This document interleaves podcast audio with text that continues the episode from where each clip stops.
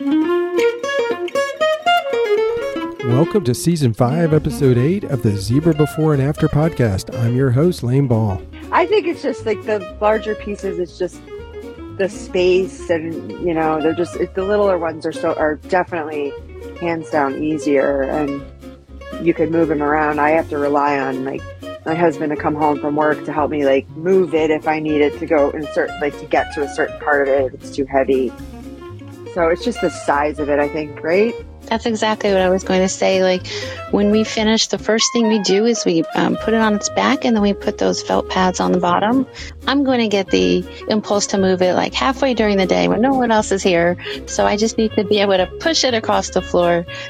It's time to celebrate the winners of the Zibra Review March category theme of Zibra hutches and learn about the refinishing process. And we're going to have a panel discussion on the challenges of refinishing larger pieces.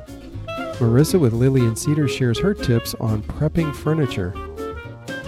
Our question of the week What did you do before you began refinishing furniture? will be answered by our friends Terry with Furn underscore T Jav, Amy with High Lakes DIY, and Sanja with Rustically Modern.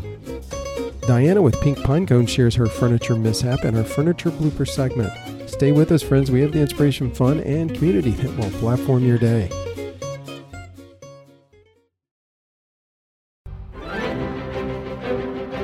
We are back into our monthly Zibra reviews, and I am excited, and I know our listeners are as well. It's a lot of fun to have several refinishers on the show together. Today, we are highlighting the winners of our March Zibra review. The category was Zibra Hutches. There are, of course, some categories that are more common and more popular than others, and this one you might say is down the middle. It's not uncommon, but also not something you see every day. It's always exciting to see refinished hutches because so much work goes into these sizable pieces. Our Zibra Review featured judge for March was Lauren with Portland Road Living. She was scheduled to be with us today to interview our winners, but unfortunately couldn't make it as she's under the weather. And we hope you're feeling better soon, Lauren. Well, let's go ahead and get started. I'll announce the winners. First place went to Anne Michelle with Amini Design Ashburn. Second place went to Tiffany with Refab 6. And third place went to Heidi with Uncommoner Decor. Congratulations to all three of you. Nice job. Thank you. Thank you. Thank you. Well, we've made it to spring, everybody. At least the calendar says so. The big question is, does, does your weather reflect it? You know, we're covering Wisconsin, Virginia, New Jersey, and of course I'm in North Carolina. And I'll just go ahead and say this to sort of not set the standard, but, uh, and hopefully not create any, uh, envy. Uh, but I will say this, we are having a bit of a cold snap here. And by that, I mean our lows are in the 40s at night and highs in the 60s in the day. Last week though was incredible. It was, we were talking blue sky days in the 70s. So my question is, what is everybody else experiencing? And we'll go ahead and start with Anne Michelle because you're in Virginia. You're kind of, you're probably the closest to me. So what's your weather like? Right. Yeah. We have the same sort of nice, cool weather this week, but last week it was up, I want to say almost to the 80s. And we actually had to make an emergency run to Costco to stock up on those tissues because the pollen is out of control. Yeah, that's right. Yeah. Yeah. Yes, we have pollen here. Yeah, it's like I said uh, uh, not too long ago on one of the podcasts. It, uh, probably last week's. It was like everything's yellow. You know, everything, all that uh, pollen falls and it gets all over your porches and your cars, and and uh, everything just turns yellow. But I tell you what, you're right because I bet you we had one or two days of 80s too. So it was like incredible. It was. Well, let's move up to New Jersey. Tiffany, what's the weather report there in, in uh, New Jersey? So it's been really sunny and breezy, beautiful out. Probably hits in the 60s during the day and definitely 40s at night. Last week, I was actually in the Outer Banks and it was Oh, really? beautiful. Yeah, for Easter vacation, Easter break. Uh huh. But my mom was dog sitting and here we reached like 91, I think, one day. They had to Oh, turn my my air conditioning on. it was so hot. But yeah, right now we probably have similar weather to Anne, right? Like it's sunny and breezy Yeah. and it's nice. I know. It's like I want to hit the pause. You know, I just want uh, spring and this kind of weather to last long. It's really nice. Heidi, I know you're further up, so please tell us you're getting some of this weather. or is it is it still cold up there in Wisconsin? Well, I'm on the tip of Lake Superior as well. hmm So not only am I in northern Wisconsin where it's, you know, generally a little colder typically, I'm also like right next to the lake and we call it colder, cooler by the lake this time Mhm. of year. So we really don't, we don't really experience spring. So it's inland, like 10, 10, 15 miles out of town. You can, and, and on any given day this time of year, it can be up to like 40 degrees warmer out there. So, Mhm. um, a typical day, we also, up here in northern Wisconsin, we had a record setting year for snow. We had the most snow we've ever had Wow. in a year. So we had 136 inches or something like that. I hope I'm not Oh, too off. word. It's close to that. It was, yeah, it was a record and it just like never stopped. I mean, it's, it, there's still some snow in the forecast for us. Huh. So, um, I mean, that could happen. Yeah. I mean, you know, we had 136 inches worth of snow this year. So that was a lot. And then, um, yeah, it's just, it's typically colder here than elsewhere any time of this time of year, especially. We Well, just you- really, Well, the good thing is you don't sound discouraged because I guess you pretty much expect it, right? Oh, we so expect it. Yeah. I mean, my kids have often asked me why we moved here or why, you know, I chose to live Uh-huh. here. But, um, you know, it, when it's nice, it's beautiful. It's a, and it, it's a gorgeous area to live in. So, I mean, I'm not, I'm not, uh, I'm not saying that it's a horrible place to live. It's just, it's cold. You have to be Yeah. hardy. yeah. I'm kind of and- jealous. We didn't get any snow this year. We usually get one good storm in New Jersey. We didn't get anything. Yeah. Yeah, we didn't I either. do like a good snowstorm. Well, I think we got it all. You, got did. it all. We got it all. And I don't know if my phone cut out when I was said that we are, we, we might even get more. So Yeah. we're not out of it yet. Oh man. Well, Wow. you'll, you'll get there. We're we're inching closer and closer, right? Yeah, we have beautiful, beautiful summers and lots of lakes and lots Yeah. of beautiful scenery up here, but it's cold in the winter and the spring. At least we know that it's coming, so uh, you'll you'll get to experience it soon. We're eager to discuss your pieces, but before we do that, I just want to remind our listeners of how the show will unfold. We'll discuss your pieces and I'll ask you questions, and of course, others may also comment and ask questions. As always, I will lob in one of my fun out of nowhere questions for each winner. Basically, these are questions that have nothing to do with refinishing. By the way, each guest will receive a different question. So that means you can't think about what your answer will be ahead of time. That's part of the fun. so oh boy. Oh boy. Great. also, after we discuss your pieces, we'll have a short break and then we'll come back on to have a panel discussion among all three of you on the topic of the challenge of refinishing larger pieces. For now, let's dive into your stunning award winning pieces. Anne Michelle, you won first place with your Drexel China cabinet. The straight lines in this cabinet, along with the dark tones, are so beautiful. How about you describe it for our listeners? Oh, thank you so much. So this piece, um, it was one of the larger ones, of course, that you can see the size. I want to say it's close to 90 inches tall. It, what struck me about it was that it had this really nice, um, finish. It wasn't too disturbed as you see in a lot of other pieces of that age. I think it's from the 1950s. So that's what initially drew me in was the condition of it. And I thought it would be great because the tones, um, it sort of had shadowing on the edges, which I liked. And I decided to actually play on that a bit and do a wash, a black wash over the finish to sort of neutralize some of that orange and bring it down and then really bring out the dark tones of the piece. Um, so that's basically what I did. Um, and I like the sort of shadows that it gives now that it's done because it's sort of like along the edges, you see it's darker tone as opposed to the middle. Um, so it just s- sort of gives a lot of depth and dimension. And it's a surprise, but it wasn't that much work to do because the existing finish was in pretty great condition. So I encourage anyone who wants to do a wash, uh, try it. It's a lot of fun. Yeah, it's it's so beautiful. You mentioned the orange kind of tone that the uh, piece had when you when you bought it. I mean, it it just uh, that that dark wash just took all that out of there. I mean, you you can see some highlights of it, but it's just such a neat balance. Was it difficult to know when to stop? Well, I left the inside on the top part of the cabinet. I left the inside there as is because I like the idea of the two tones of the Yeah. outside being darker than the inside. Um, so I left that alone. But on the outside, I thought it would um, just be nice to sort of try and uh, neutralize that orange, like you said, and just give it more of like a sophisticated or you know muted um, tone as opposed to the orange that was just a little bit overpowering. Um, it wasn't difficult knowing when to stop. I just, the beauty of doing a wash is that you really can control the amount of coverage and the color just depending on how many times you do it.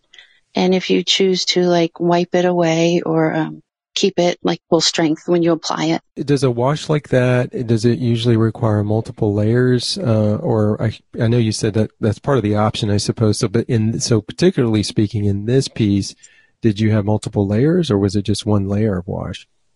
Uh, I did do multiple layers just because I did this one inside my house. So the lighting can differ even from day to day. So depending on what time of day I was doing the wash, it was like the light was hitting it differently. And so I ended up with one side darker than the other.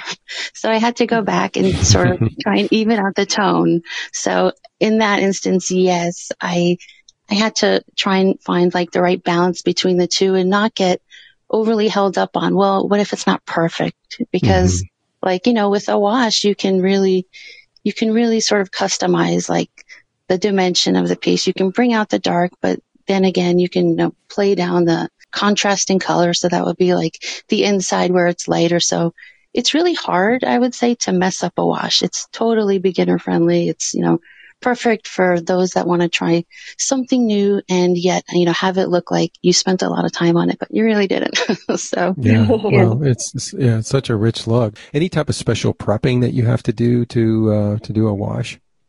I just cleaned it really well and then I, I did scuff sand, um, in the areas where I thought it would need just a little bit of um, smoothing out.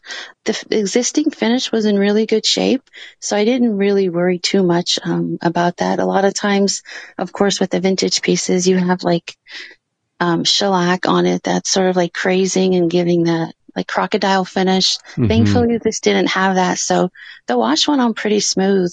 And um, yeah, it's it's a good, easy process um, to try. What about top coating? Yes. So thankfully, I think I've talked about my husband before. He's not only the muscle, but he does all the top coating for does me. I am not, oh, thankfully so he does. I really am. Seriously, you know, and um, with moving the pieces, I know Lane knows, but I have four boys, so I, I get it in and out. I painted it in the house, but we had to top coat it in the garage. So I had my kids help me, well, help my husband bring it to the garage and he top coated it and I chose a satin sheen for it. Like I like the coverage of satin because I feel like it just gives it that little extra, you know, you can see it from the other room when you're walking by, that little shine.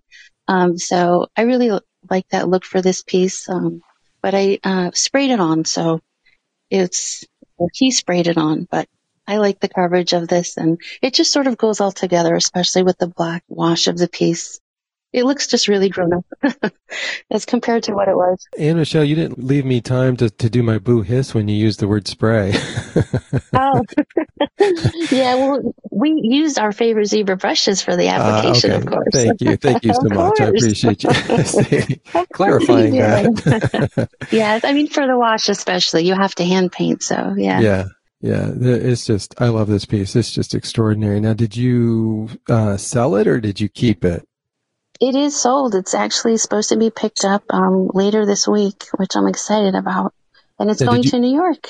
did you sell it Yay. after you found out it uh, won first place? I honestly don't remember. I had it um, listed up on Etsy, mm-hmm. and I think it was sort of like um, someone was feeling feeling it out. You know, wanted more information about the piece. So we were going back and forth for about a week but I honestly don't um, know which came first. I'm just happy it's sold. yeah, I was just gonna. I was fishing for the idea of like saying, uh, by the way, this won first place, so this gets a, you know, it's an extra ten percent. you know, you got a, you got a first place win in your home, right? I love it. oh me, so. Well, you know, Anne Michelle, you you do a fair number of hutches, don't you? I mean, you're you're not um, uh, that's that's not something new for you. Right. I used to, I used to do a lot more, um, hutches, I think, before. And I think my style has changed a little bit in terms of what I'll take on now, just because hutches are a bit, you know, cumbersome when you do have to move it and, um, you know, take yeah. on the um, large project, you know, that comes along with it, all the steps. But yeah, I used to, I used to do them all the time and they still are one of my favorite pieces to do. So yeah, I don't see myself stopping anytime soon. That's good because we look forward to seeing more of them. Thank you. Does anybody else have any questions for Anne Michelle's piece? No, but I love it. I am so, I really want to try a black wash. I haven't done that. It's like on my bucket list. It was beautiful. Thank you so much. Well, Anne Michelle, uh, are you ready for your fun out of nowhere question? Absolutely. okay, here we go. All right, if you had to choose another career, which of the following would you pick? A, actress, B, a singer, C, a politician, or D, an athlete? Those are broad That categories. that one's easy though. Um, actually, it would be the singer. And I, growing up, I always thought that that's what I was going to do. So Really? yeah, I told my parents I want to sing, I want to go to Juilliard, I want to do this, I want to do this. And then, you know, as you actually reach that graduation date, you're like, well, am I really good enough? Am I really, you know, going to live that lifestyle where you go to auditions and you Yeah. get, um, you know, all that pressure? And I was like, well, maybe not. And so I did the more practical thing and went to college locally. So yeah, it's still a dream. Maybe one day. You never know. Do you get time to sing? Uh, I mean, do you enjoy singing today? I mean, outside of the, the shower, as everybody sings in the shower, right? But I mean, do you Yeah. do you get to sing anywhere? Oh no, no, no. I annoy my kids at home and that's enough. They just don't realize how talented you are, right? Thank you. Do you find yourself singing as you refinish? Uh, in my head, yes, I do. okay, not out loud, right? no, no. but you know, I Uh, always have music going, and you know, I, I, I guess I find myself singing along to whatever's playing. But um, in terms of like belting it out, and no, I don't do that that much. Well, you know, you never know. You know, um, with social media, there's always that uh, that aspect of trying to be really, really creative and get uh, some extra views on the reels. You know, maybe you should sing as you work and and uh, highlight those on your reels. Yeah, I'll be the singing refinisher. hey, there you go. Oh, that's great. Uh, so I love these because we get to learn more about each other. Well, Anne Michelle can be reached on Instagram at Amini Design Ashburn. Congratulations, Anne Michelle. Thank you so much. Next up is Tiffany with Refab 6. Tiffany won second place with her cabinet. As she stated in her IG post, it went from dark and drab to light and fab. Tiffany, tell us all about it. So I was given this piece by a client that I have done several pieces for, and this was a really special heirloom piece. It was, um, I think it was her husband's grandmother's. So they, um, it was sitting in their, uh, probably in their garage for years, and they're built, they're building a house. So she brought it to me, and she said she really wanted like a, a modern coastal farmhouse look. So we, you know, spent several days or, you know, a week or so picking out colors and all kinds of stuff. But it, it's a really special piece. It's going to be like their main focus in their living rooms. She's putting all of her picture frames with family photos in black and white. So we wanted like a nice soft palette. And, um, yeah, so she just said, do your magic and, you know, make this like update this. So Mhm. that's what we did. So, uh, were you nervous working on that? Is that always hard when you find out you got you're working on an heirloom piece? It it is. It's always like, you know, you want to make it they're so excited and they really want to make it like special. But yeah, this piece was in rough shape. There was a lot of veneer damage. Um it's like I couldn't get I had to get in the hutch to because we did a white interior. hmm Um so I literally had to get in there with like artist brushes and prime every little detail because you couldn't take the glass out. Everything Mhm. was really, really um brittle. So I would have never been. I, it would have been so hard to get that all back in perfectly. Think it probably pieces could have broken, but yeah. So that was so we. Pri- I primed the whole inside, then I had to paint it, and then a couple times, like you know, there was there's always something. So it just had it had a lot going on. Gosh, I bet that was challenging trying to paint because you had the, the I guess the door is right there in the middle, correct? So I was able to take the door off, but it had like these two side panels and I literally had to get like I sat on the hutch in like inside facing out and like was like taking my brush and my I was like my neck is not happy but um it came out really it was just it was perfect but I was like I'm never doing this again. Yeah. It's such an interesting yeah it's such an interesting design because you can almost if you you know because hutches you typically think of hutches in two pieces. Uh, doesn't mean they're always in two pieces where you can take them apart, but it's almost like that could be a desk at the bottom. Uh, I don't know how high that is, but it has the shape of a desk, but then it's got the cabinet on top. I assume that's all one piece, right? It's all one piece. It's super unique. I've never seen, I, I mean, I've never really seen anything like it. Um, it had really pretty feet and legs and it just the whole shape of it was so unique. A lot of people did comment on that in my comments when I posted it. It's how unique it was. Yeah. And um, I just think it, you know, it was so dark, and you didn't really get, you didn't really see how unique and how pretty the shape was until you put on that beautiful paint. It's interesting how when you, um, especially if you're comparing the before and the after, you it just it's like you said the detail just really pops and the Yeah. the claw feet i mean they're extraordinary They, they're so pretty. Yeah. So they just really love the piece and they want to use it. And it's just, it, it, it really came to life, you know, and the colors that we, I think the colors were perfect. Yeah. What, uh, if you remember right off, what were the colors that you used? Oh, so I used, um, Lily Moon, um, paint on the outside. I think I did cozy latte hmm and on the interior, I believe I used Melange Perfect White. I have to go back and check. I can't remember.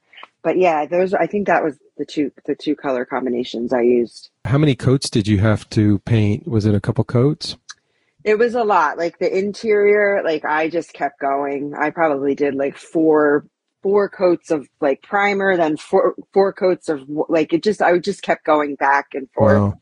Because it was so hard to get in there. Like I just and I had to. It was so dark, so I just kept touching up, touching up, and then hmm taking my teeny tiny razor blade against the wind, the the glass, and I was just like, oh my gosh. But um, Wow. yeah, it was it was definitely a labor of love. Yeah. And top coat, what type of um, top coat did you put on? So I didn't top coat this one because uh, Lily Moon Opulent Paint has a built-in top Mm. coat. If it was being used as like a dresser or a desk, I probably would have top coated the top. But the Mhm. paint is really durable, and I do my, you know, like we all do our scratch tests and stuff. And the primer really helps with everything too, with adhesion. So that's super key yeah. for me. Yeah. So beautiful. Does anybody else have any uh, questions for for Tiffany? I just love yours, Tiff, and I love the fact that when I see your pieces, I know that they're yours even before like I can see that it's you because I just love like you do the coastal look so well, and that's like honestly what I think of when I think of your work. It's just and you live right by the beach, so it's just perfect. Thank you so much, Anne. I appreciate it. Yes, absolutely. I love your work, Heidi. Well, thank you. All right, Tiffany, uh, you ready for your fun out of nowhere question?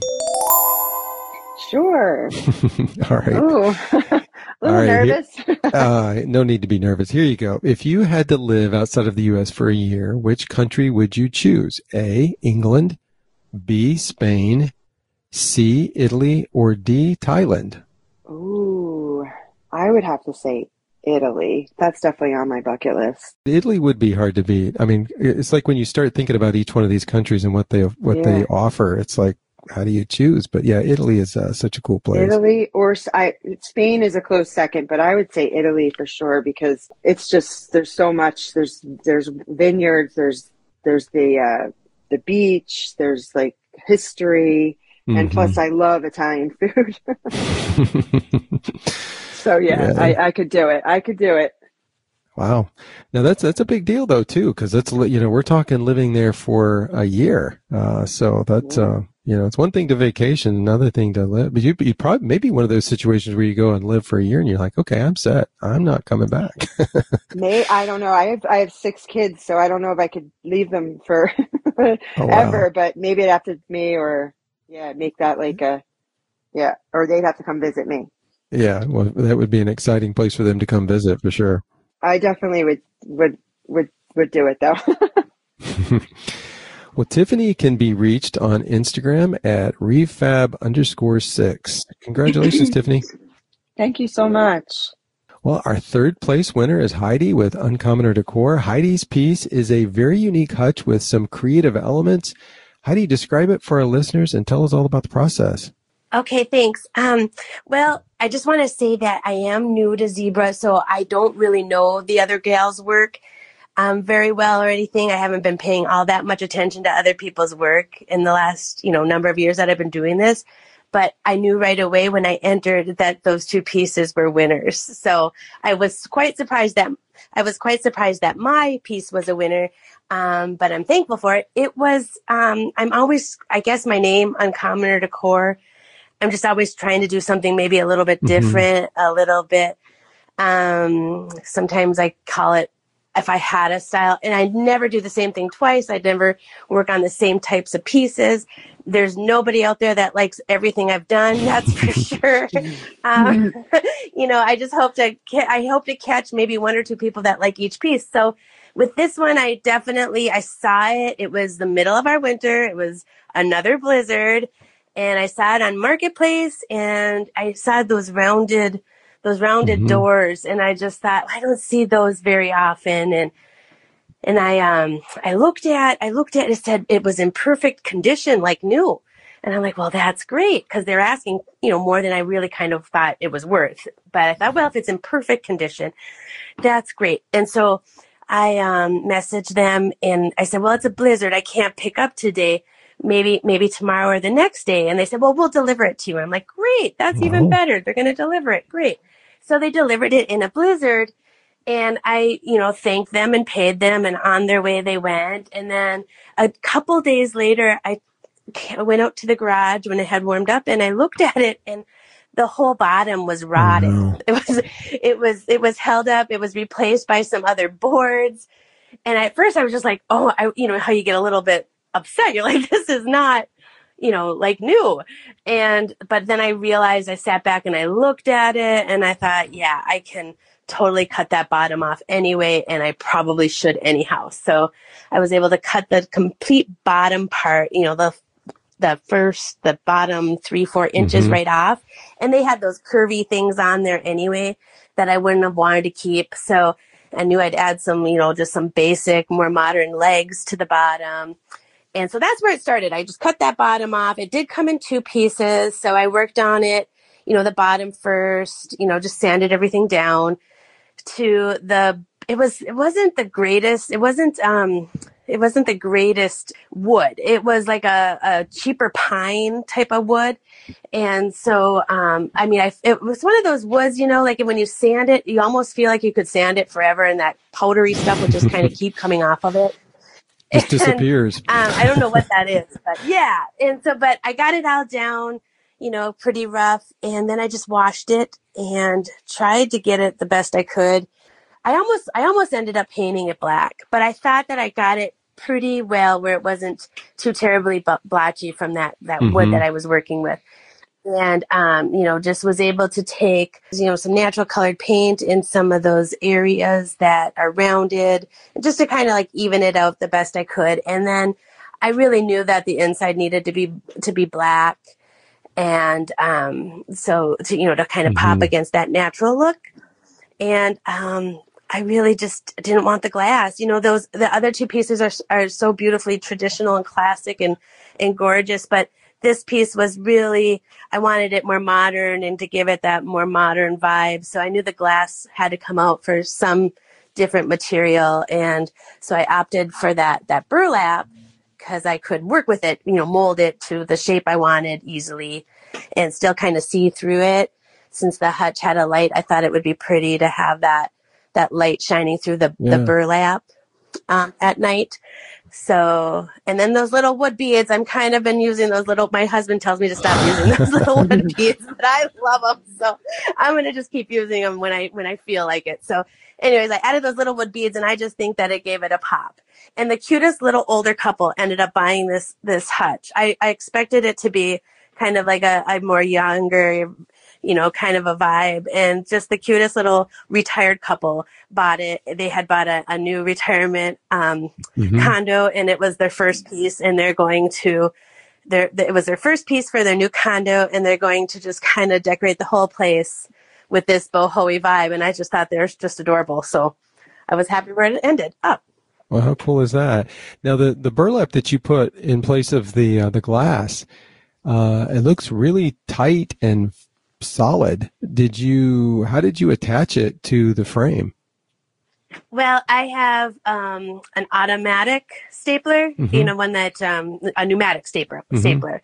So I, I used that around the edges, and I just pulled it taut as as best I could, and worked it and thankfully it kind of worked out. And then to cover those staples, you can see I used a burlap yeah. trim around that to cover those. So yeah.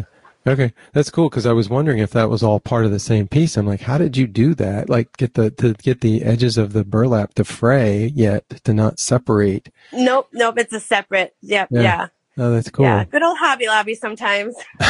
well, you pulled a lot of pieces together from how you treated the base to the little. I guess are those leather pulls?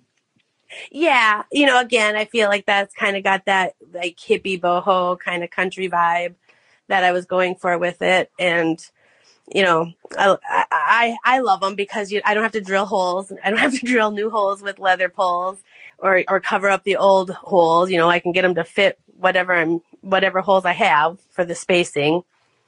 Well, what's cool about it too is it matches, at least from the photograph, it matches the color of the the hutch perfectly. And yeah, it was more of that monochromatic, yeah. you know, neutral type type right. boho vibe. And yeah. The, and the burlap does the same thing and the beads do the same thing, but then you get that pop, that contrast, not really a pop, but that contrast of black when you open it up with the, with the light in there. It's just, uh, it's really pretty. I can, I can understand why that couple wanted to uh, design around it. That's a great idea. Yeah, yeah. They, like I said, they were super sweet. It wasn't it wasn't who I thought the piece would go to. It was a it was a nice surprise. Yeah. Is this the first time you've done uh, re, uh, refinished a hutch, or have you refinished hutches before? I've done a lot of hutches. I've, obviously, I've done. I think we've all done more dressers, um, but I've done I've done a handful. You know, I've done a good couple of handfuls of hutches for sure. Yeah, well, that's they're uh, never they're never easy, but no, they're tackle. you know, they're always fun though. They're always fun because you can add paper. You can do you can you know you can just really go at it with a, a, a new fresh eye and do something different. Mm-hmm. Yeah. Well, any questions for Heidi? No, it's just beautiful. I love that boho vibe. Um, it's really pretty, and the leather pulls. I actually just ordered leather the leather knobs for my daughter. I'm doing like a boho bedroom for her. So I, I love your, I love your hutch. It's awesome. Thank you. Yeah, I love it too. I love how you modernized it with that burlap. It's uh it's really the in thing right now. It's it's really cool. It is. It's super cool. Yeah, thanks again. Well, Heidi, here is my fun out of nowhere question for you. You know, this is a little bit different than the other two, so uh, I don't know. We'll see. We'll see what you say to this. If you had to do something daring what would it be? A. Tightrope. B. Skydive. C. Sing the national anthem at the Super Bowl. Or D. Cook a meal for Martha Stewart, Gordon Ramsay, and Rachael Ray. Oh, Those are diverse, um, aren't they? yeah, you know the only thing is, is that it'd be embarrassing, but I think I'd sing, sing that anthem. I would really? definitely not. I would definitely not do of the two, the two first, the the high I'm afraid of heights. So the one and two were out of the question. I didn't even have to think about it. And yeah, so between, but Martha Stewart would be fun to meet. And I don't know about Gordon Ramsay, but I def- I don't think I would cook for Gordon Ramsay. No, I think I'd sing the national anthem. Be I'd give nervous. it my very best. well, you could just cook a like or cook. You could just make a peanut butter and jelly, right? well, I, I don't know how that would go over with him. So, you know, it's funny because I saw this was years ago. Uh, Martha Stewart was on, and she was. It really, I did a double tape because she was on her show. She was talking about how to make a P and J, and I'm like, what? You mean you have to actually explain that? That's like the one thing I can make, but I don't think I need help explaining how to make a mar- how to make a peanut butter and jelly sandwich. I don't know. She always has a different twist on stuff, so maybe she had a probably she probably had a real It's unique jelly or Delicious. something. yeah, but she doesn't know how. Yeah, but she doesn't know like how much peanut butter or how much jelly you know you would like on your sandwich. That's a that's a you know an individual thing. That's right. Yeah. Well, well, you know what? And I think probably listening to Anne Michelle's response, I bet Anne Michelle, you probably would have chose singing the national anthem, wouldn't you? I think I would have because yeah, the other two scare me as well, and um, yeah, I wouldn't want to be um, cooking for for them either because yeah, no, it would be a disappointment even before I started. so no, You could just you could just uh, order in takeout from the best restaurant in town and, and have them deliver it to the to the back door, right? yeah, Bring it and out. played it perfect. Tiffany, like, are you into heights? Like, could you have done No. tightrope or Uh-uh. skydive? I'm so afraid of heights. I would definitely have cooked. Really? Yeah, I like to cook, so I think that I would love. And yeah, I'd I'd be the cooking one. Oh, okay. Well, I can't cool sing. deal. So, I uh, can't. No, and the national anthem is one of the hardest songs to sing. Yeah, it is. So I can't sing either. I can't cook and I can't sing. I'd be I'd have stage fright with that one. Cooking, I could do. I could, ha- and if they didn't like it, whatever. That's right. Go eat something else somewhere else, they, right? they probably critique anyone, but yeah, all three of those were out for me. well, there was no correct answer really for me. So Sorry, but but it is a fun way to to learn more about uh, one another. Well, Heidi can be reached on Instagram at Heidi underscore Hope underscore O'Brien. Congratulations, Heidi. thank you so much.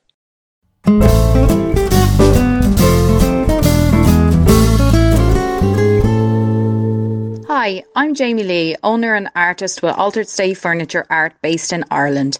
This podcast is sponsored by my friends at Zibra. When upcycling furniture, I could not create a piece without having my Zibra brushes to hand. They are super high quality, made with synthetic bristles that are very easy to clean. They're also inexpensive, comfortable to hold, and available in lots of retailers, so they are very easy to find. My personal favourite brush is the Palm Pro 2 inch cut in brush, and I couldn't live without it. I highly recommend Zibra brushes. I love them, and I know you will too. Thank you, Jamie, for your kind words about our brushes. It is a great encouragement.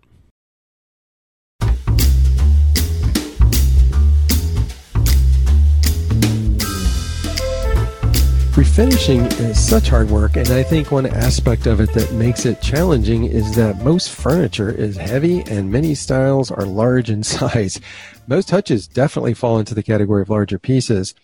In our panel discussion today, we wanted to discuss the challenge of working with larger pieces.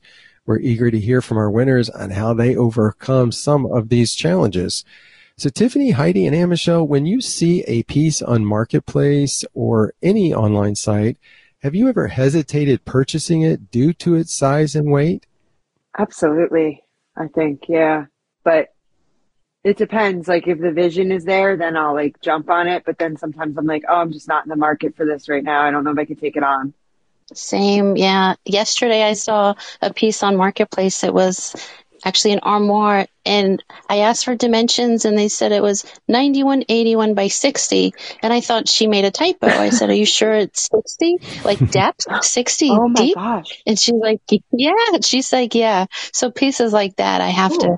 Yeah, I always have to remember to ask for measurements. There's been a few times where I've thought it was a certain size and then you get there and Right. you get the look like, uh, what were you thinking? It's not going to fit in your car.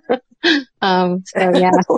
I think I saw one. I saw one last year on on um, Marketplace, and it was like the height of it was like crazy. I think it was like eight feet tall or something, like or even taller. Like I don't even know if I could have fit it in my house. Wow.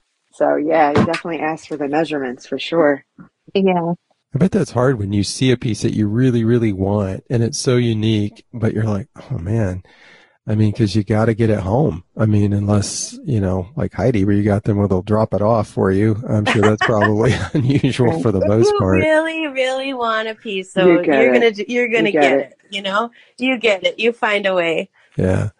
Well, well, speaking of finding a way, do you guys all have adequate help uh, when you go to pick up these pieces? I mean, as far as people you're taking with you, I mean, because you're not going alone to pick these pieces up, I would assume, because that's risky. I personally, uh, my husband, he goes and gets them and bring he he does it for me. Uh, I don't go alone, or he'll do it, and he's the one Mhm. that delivers because we deliver. Um, he'll be my delivery guy and all that stuff. So that's where my help, and I have sons that will help too. Aren't they the best? Yes, my one guy is like a professional mover. Oh wow, That's awesome. Yeah. Oh, that's I great. would be in huge trouble if I didn't mention how much my husband helps me right now.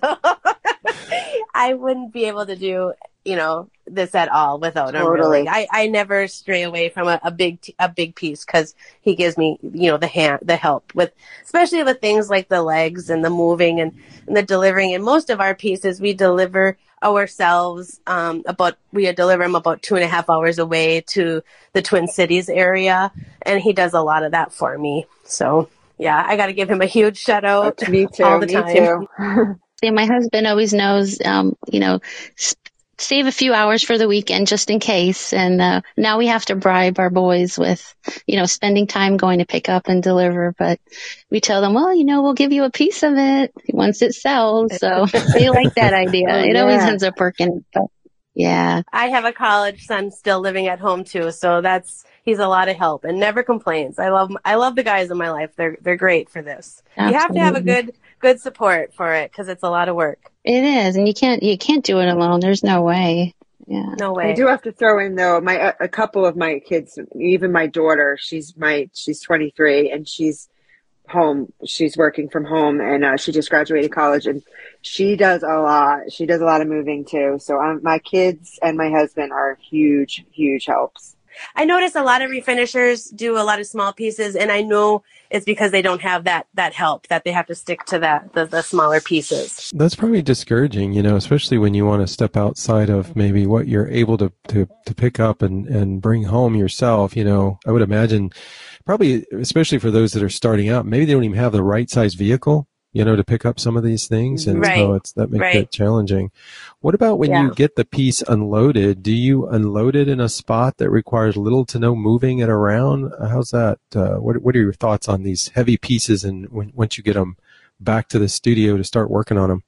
Well, I can say that I don't have a shop. This is Heidi. I I don't have a shop. I have an unheated garage. and you know being in northern wisconsin um, but i i am you know it, it is kind of it's so nice to get some fresh air on a day where it's you know 20 degrees and warmer i can get out there with my gloves and my hat and my earmuffs and get out there and sand away and you know i really enjoy that because it's a little bit of vitamin d anyway something to do outside and then we haul it back inside and my whole um my whole main floor of our home has been turned into a staging area.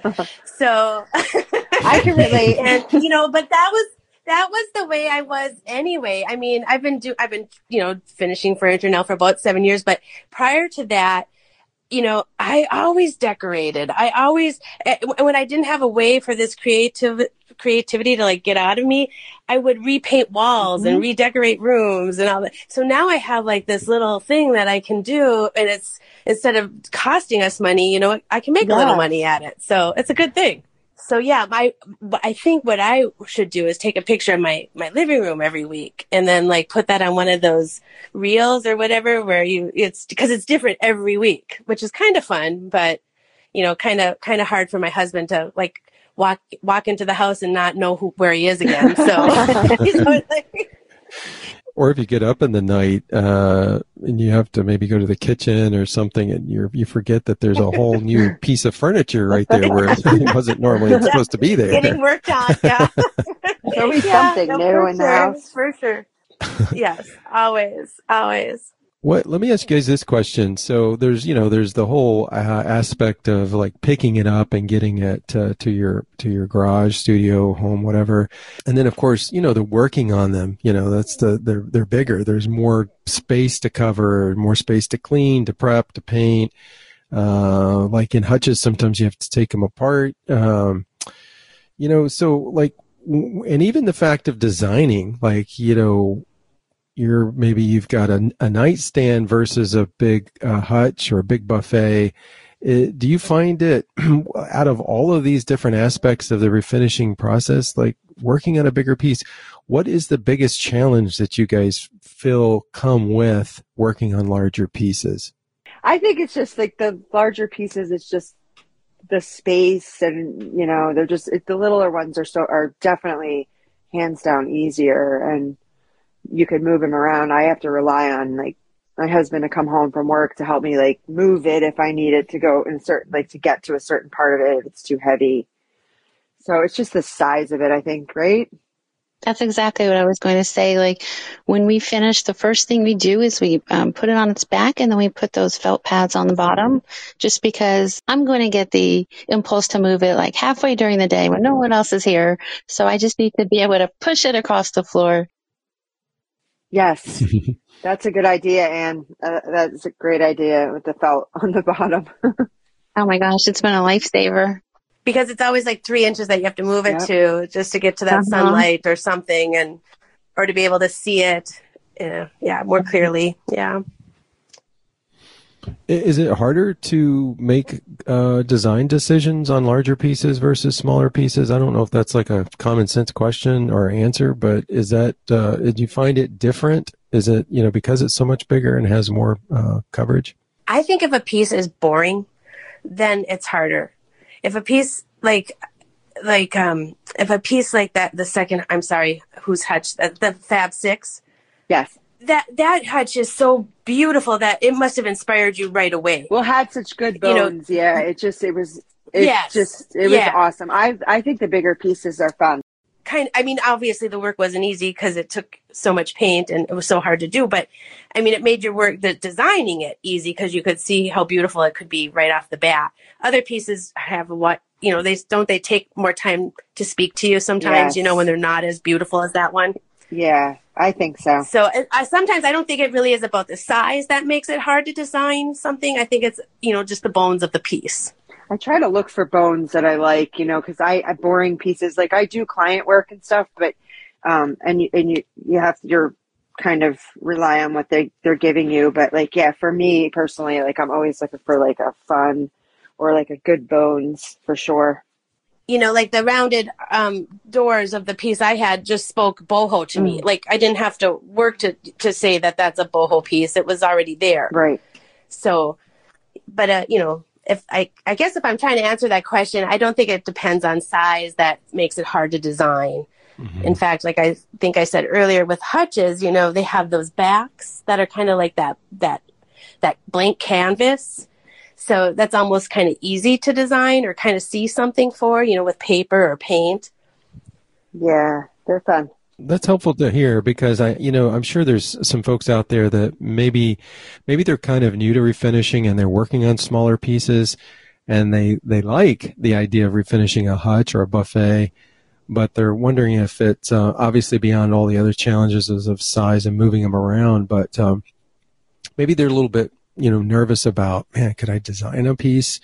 Could I design what needs to be done to it if it's bigger?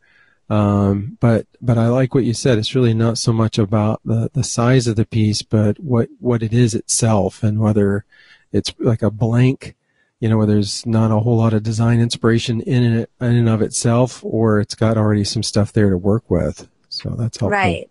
And I, I bet that, you know, a piece that would speak to me probably doesn't speak to somebody mm-hmm. else. And, you know, same is true the other way. So yeah. It's just whatever speaks to you. I just feel like they speak. Yeah. I feel like they speak yeah. to us. Like, I just feel like I'll yes. leave it and, you know, they kind of just, I'm like, wow, I didn't think it was going to be this that it ended up being. Like, I just did a piece recently that I definitely didn't see it going the way it did.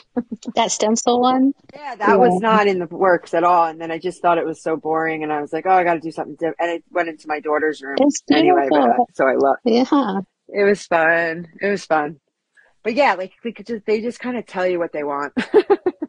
and then sometimes they just I, I'm you know, I'm having block right now. Right now I'm I'm on a piece and I, I just want to run out and buy some pull wrap for it and cover the drawers and be done with it. And and and then I'm just but I'm struggling. I want I'm like but maybe you can find something fresh and a new idea for this piece. Maybe you know so at, at, at the very end, if I haven't found something fun for it, I'm just going to go buy some pull wrap. So if my yeah. next piece has pull wrap on it, you'll know I just couldn't come to a decision.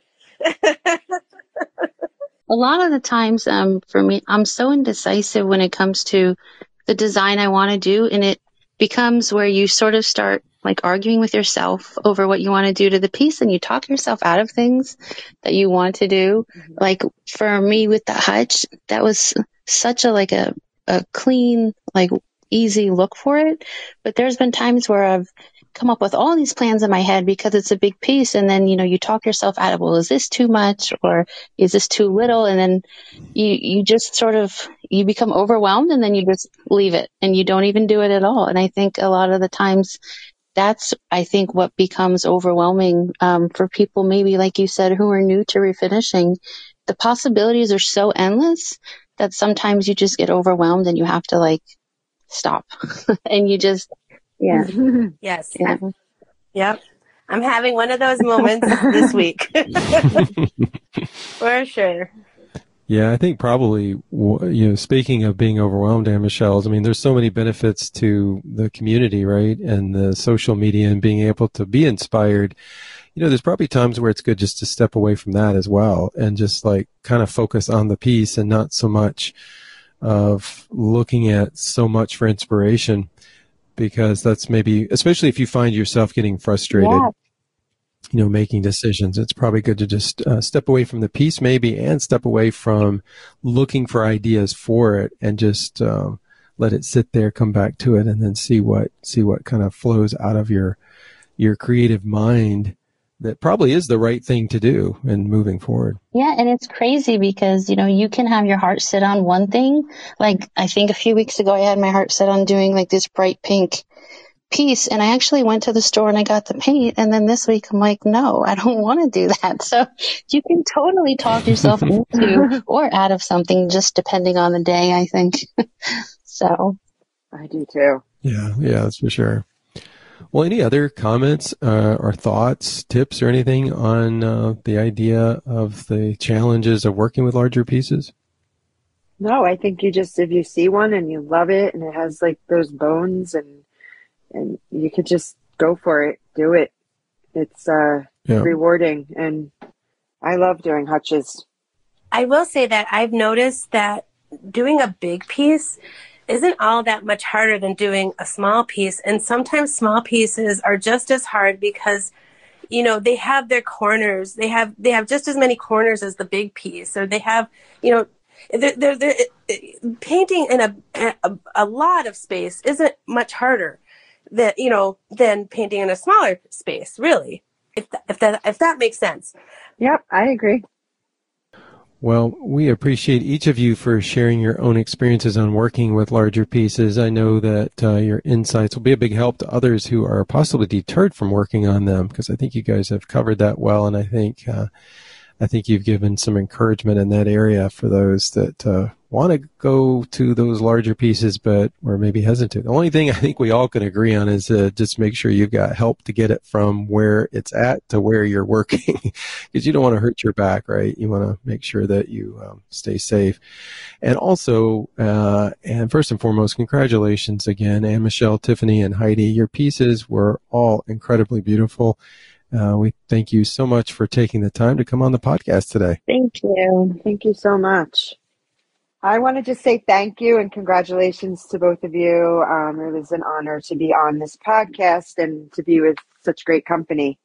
Yeah, you guys had beautiful hutches, just gorgeous. I was I was quite surprised to be in the same category, so I was I was very happy. Thank, you. thank you. you. I love both of your work. I they're beautiful, and I'm so glad to be here with you guys. And now I got to meet a new refinisher. Yay! yes. Hi, Heidi. Yeah, yeah. Thanks, you guys. It's nice to meet you guys too.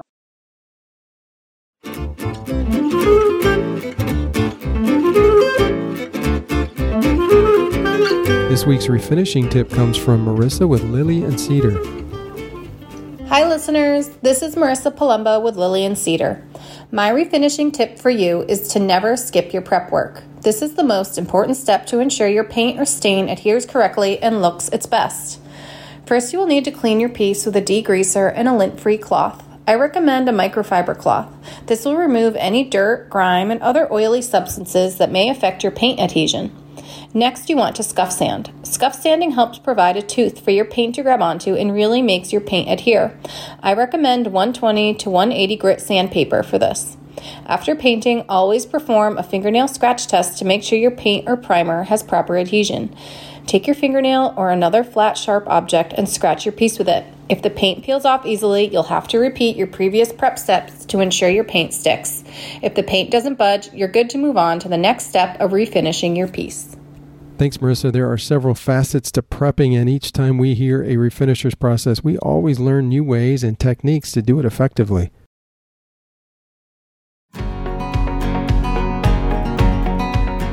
Our question of the week, what did you do before you began refinishing furniture, is answered by our friends Terry with Furn underscore TJav, Amy with High Lakes DIY, and Sanja with Rustically Modern. Hello, my name is Terry Javerina. My company's name is Furn Restore Relove. My Instagram handle is Furn, F U R N underscore T J A V, T Jav. Before I began refinishing furniture, I worked in retail for many, many years. I was with Target for 15 years and worked in women's apparel. I then went and um, decided to sell to Target, again, all in women's apparel. And I did that for another eight years. I was in charge of sales and in the creative side.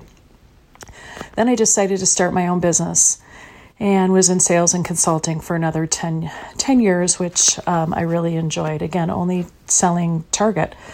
But the pandemic was tough on my business, and I decided to um, shut it down and pivot into something else, and that something else was refinishing furniture. Um, I had always enjoyed updating furniture for family and friends and thought, how fun to make this into a business. Um, I love um, updating old antiques um, that are all quality wood into modern pieces for today's homes. Um, and Act Two has been in the works for two and a half years, and I just really love it.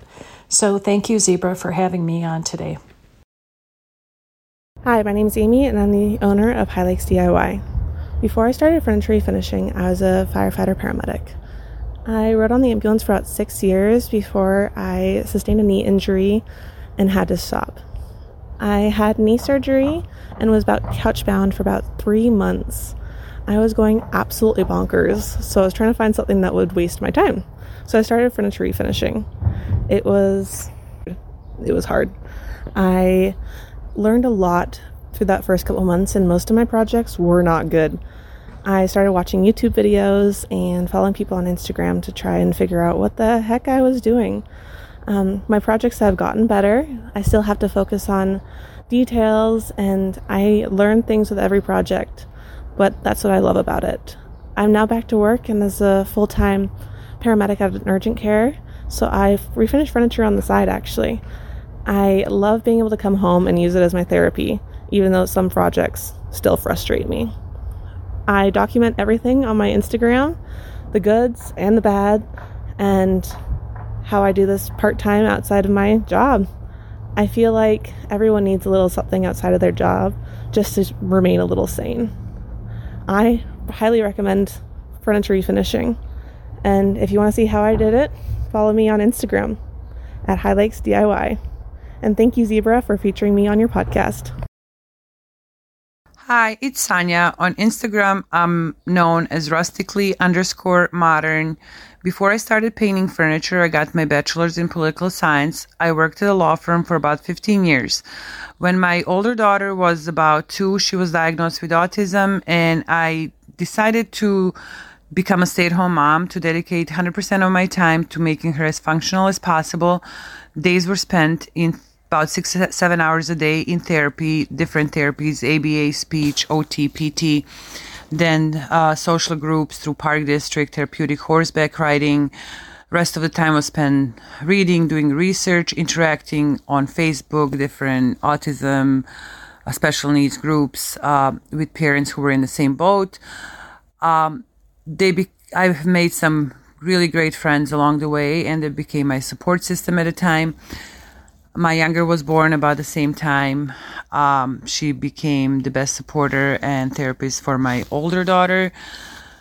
Um, I started painting as a way to relieve stress, and that became my therapy at the time. I started painting all the walls in the house, the staircase, smaller pieces of furniture, just kind of DIYs. And um, I fi- found that I really enjoy it and it really calms me. So, what started as a hobby has turned eventually into a business. I do have a booth at the Rustic Fox in Aurora. I just recently opened an Etsy shop. It's a Rustically Modern Shop. And I do take custom orders. As my final thought, um, I would like to say that anybody can paint. You just gotta love what you do and don't be afraid. You'll learn along the way. It's a learning process. The most important thing is that you enjoy it. Thanks, Terry, Amy, and Sanja.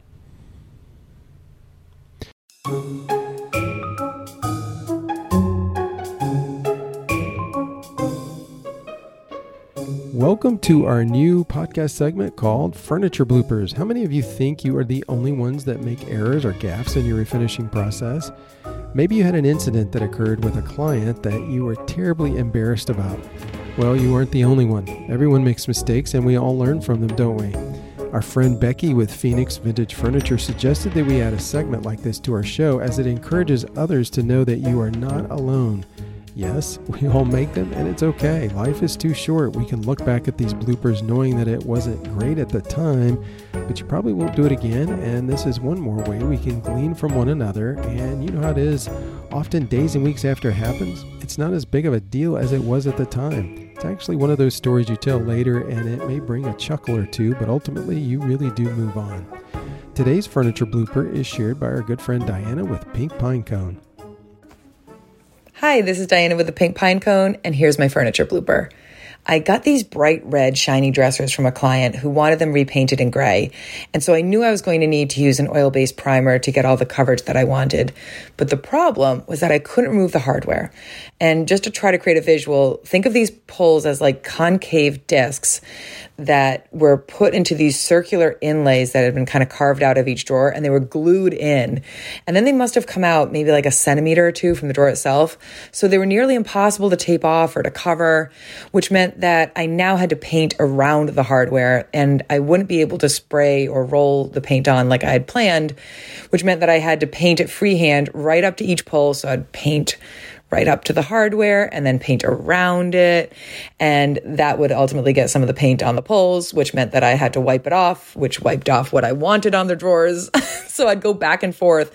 And in the end, there were brushstrokes that were left behind around almost nearly every pole. So once it dried, I tried to sand the primer back to remove any of the visible brushstrokes, but I couldn't really get close enough to the hardware without scratching it. And at a certain point, I just felt like I had spent so long on this prep stage that I really wanted to just move on to painting. Um, and so I kind of convinced myself that the brushstrokes would just go away once I got to the painting part and I painted over them. Um, that was obviously wrong. So that meant that I would basically I would paint the gray paint on and then I would still see the brushstrokes. So I'd sand it all back, trying to make it smooth, and then I'd paint it again, and then I'd sand it back again, and I'd paint it again. And I must have painted these things no less than 50 times. And I just kept thinking that it was going to magically disappear. Like these brushstrokes were just going to go away if I added enough paint on top of them. Um, but anyway, I guess the lesson learned here is that if you can see brushstrokes at the primer level, they're not going to get better if you paint over them. Diana, sometimes the process we normally implement hits a snag and we are left doing the best we can under the situation. We certainly learn from those snags. I might add that our top coat brushes, which are engineered natural filaments, would likely give you that silky smooth finish you need under the constraints of having to take small brush strokes around hardware. Thanks for sharing, and we are glad that it is all behind you now. If you have had a furniture blooper that you wouldn't mind sharing on the podcast, please reach out to us. You don't know how your mistake may be quite instrumental in keeping others from making the same one. Email me at laneball at enjoyzibra.com.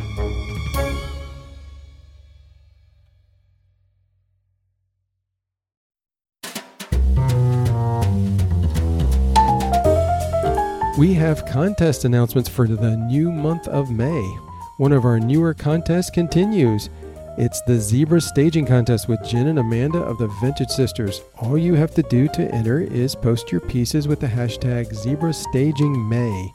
Jen and Amanda, along with our three winners for April, to be announced soon, by the way, will review the hashtag the 1st of June and choose three winners. The winners will be chosen based on the effectiveness of the staging, and this covers the quality of the piece refinished, how the pieces are staged with a particular style of furniture presented, and last but not least, the quality of the photography.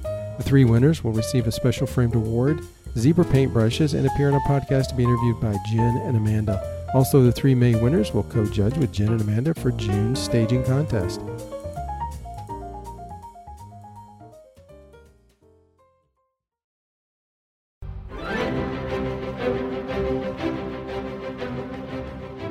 The Zibra Review category theme for May is chairs. Our featured judge is Jen Talley with Perfectly Imperfect Furniture. If you have refinished or reupholstered a chair from January 1st through May 31st of 2023, simply use the hashtag ZibraChairs. Jen will pick her five favorites, then the remaining three judges, Katie with Salvage by K. Scott, Katie Cloud with Katie and Company and Home, and Lauren with Portland Road Living will vote out of Jen's selections to choose the three winners. This month's prize sponsors are Melange Paints, D. Lawless Hardware, Surf Prep Sanding, and Zibra Painting. The three winners will appear on the podcast and be interviewed by Jen.